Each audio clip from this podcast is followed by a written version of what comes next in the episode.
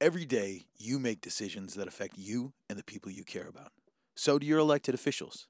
That's why elections are so important, because you are picking the leaders who will make choices that directly impact you and your community. Vote411.org is your tool for accurate and unbiased election information, whether you're registering to vote or learning more about your local candidates. Your vote is your megaphone. Use it to pick the leaders you trust.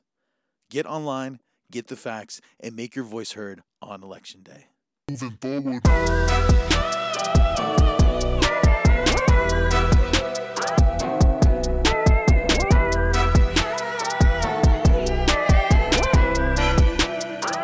I have returned and we're back for more. Let's uh, let's talk about what's been fun this week. I actually actually kind of enjoy separating this out. I'm glad we did. We're actually seeing some new subscribers in different areas, which is really cool. I mean, I love being here from Maui, but like it's cool to make new friends abroad, and I'm hoping that uh, some of those are Kanakas too.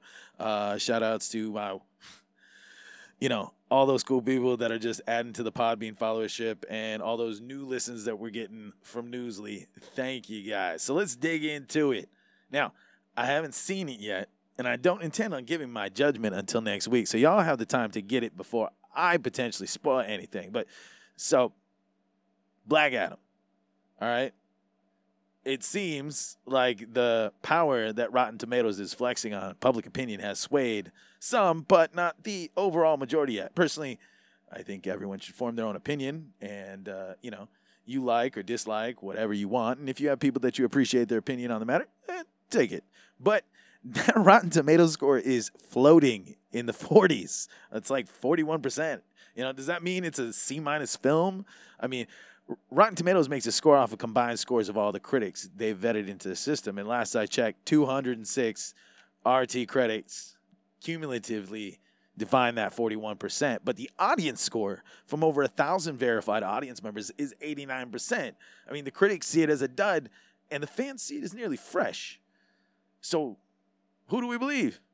I'm just going to bank it on our eyes at this point. And these eyes are going to catch it in the coming week and report back on what these eyes have seen and how they feel. And of the feels, I'm feeling optimistic about the future of the Flash franchise. Uh, WB rumors have swirled about a Flash 2 script already prepared, but bigger rumors concerning the actor portray Barry Allen is what is getting everyone excited. Well, think that's good. At this rate, I'll take just about any suggestions over Ezra. I mean, seriously, why haven't we called Tig Notaro to just get painted over him like that Netflix film? But either way, not watching the Ezra Flash, I'll just read the spoilers, and if they actually recast, I'll watch the second one. And speaking of seconds, The Vow is back for a second helping of a look into the NXIVM cult and its leader, Keith Raniere.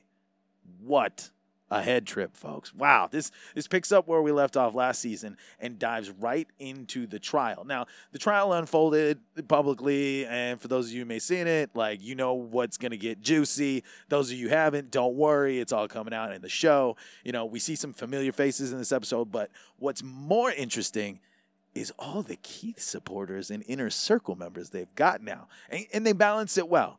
We meet some that are still starry eyed for Keith, some that have been in exile and finally speaking out, some just beginning to understand that Keith is a criminal, and ultimately the big reveal of Nancy Saltzman at the end for the next episode. That's gonna be nuts because like she was like the number two. She was like right hand to Keith.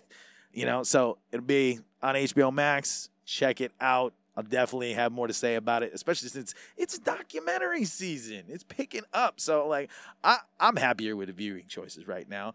And I just stumbled across a Barney documentary on Peacock. It's called I Love You, You Hate Me.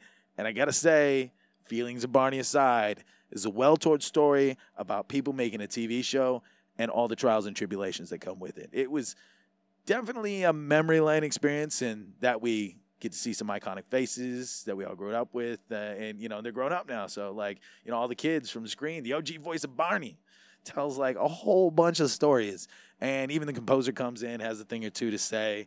Uh, but as we know, there was some weird controversy in the Barney world, like how the second guy in the Barney suit was a or is a tantra master, and he had to promise not to teach or talk about tantra during his career as Barney, just so they wouldn't be seen as pervs to the American public. Um, all in all, is it worth your two hours? Uh, if you're a Barney superfan, yes. If you like film industry documentaries, yes. Uh, it does carry on at some points, but standard fare for something that got stretched into a two-parter. Uh, plenty to laugh, plenty to cry about, plenty to be shocked about too. But my favorite thing was that they got some other kids TV stars like Steve from Blue's Clues, and he did this amazing thing where he kind of went into Steve mode like he did on Blue's Clues and just like broke the fourth wall of the documentary.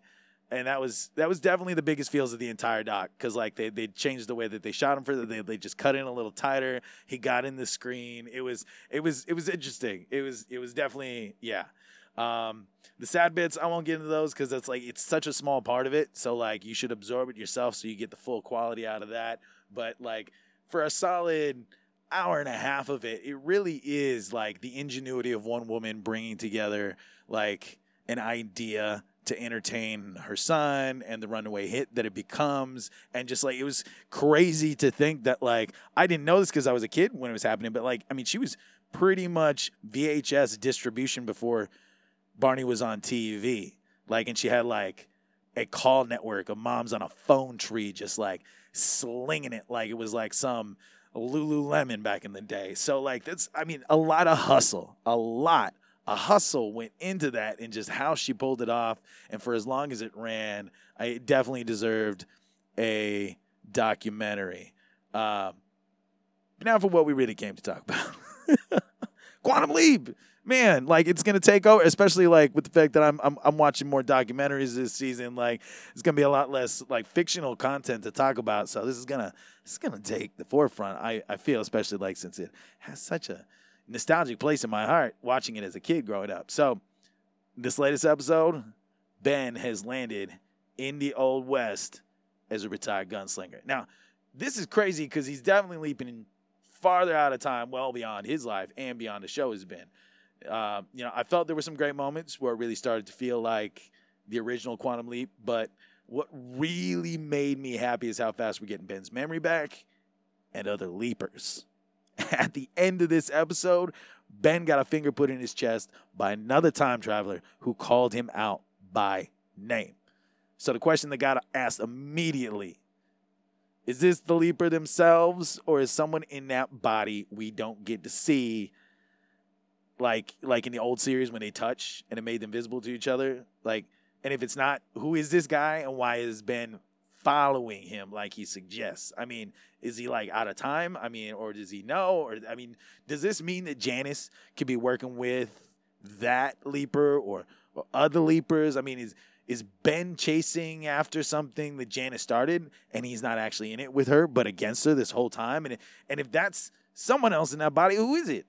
I mean, I don't think they would make that our first unofficial Sam encounter, especially with that Leaper's demeanor. I mean, he didn't seem like Sam. I mean, he was definitely like an Al level of pushy, maybe more, but I mean, some people are speculating this person in the new episode is just a Leaper who's correcting his alternate timeline. Some are thinking what if it was Janis outside of linear time, or it could be a leaper from the bar at the end of the OG series? I mean, could we be running into leapers running rogue or leapers that don't need technology or or have they evolved beyond the tech like Sam did and there's a society of them working on the timeline like like in Loki or something and and we've got all these little time rebels leaping around and maybe even reporting back to Sam.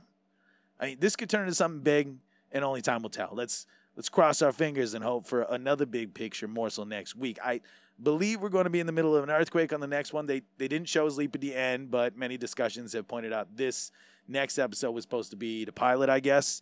So maybe we'll get more Janis, some more what's going on with Al's old hand link. I mean, dude, until then, we're just gonna be biting our nails together. But I'll catch you later with the Maui Local. Thanks for spotting in for this little time today. Looking forward to more and catching up next week on the world. Until then, be well. Aloha.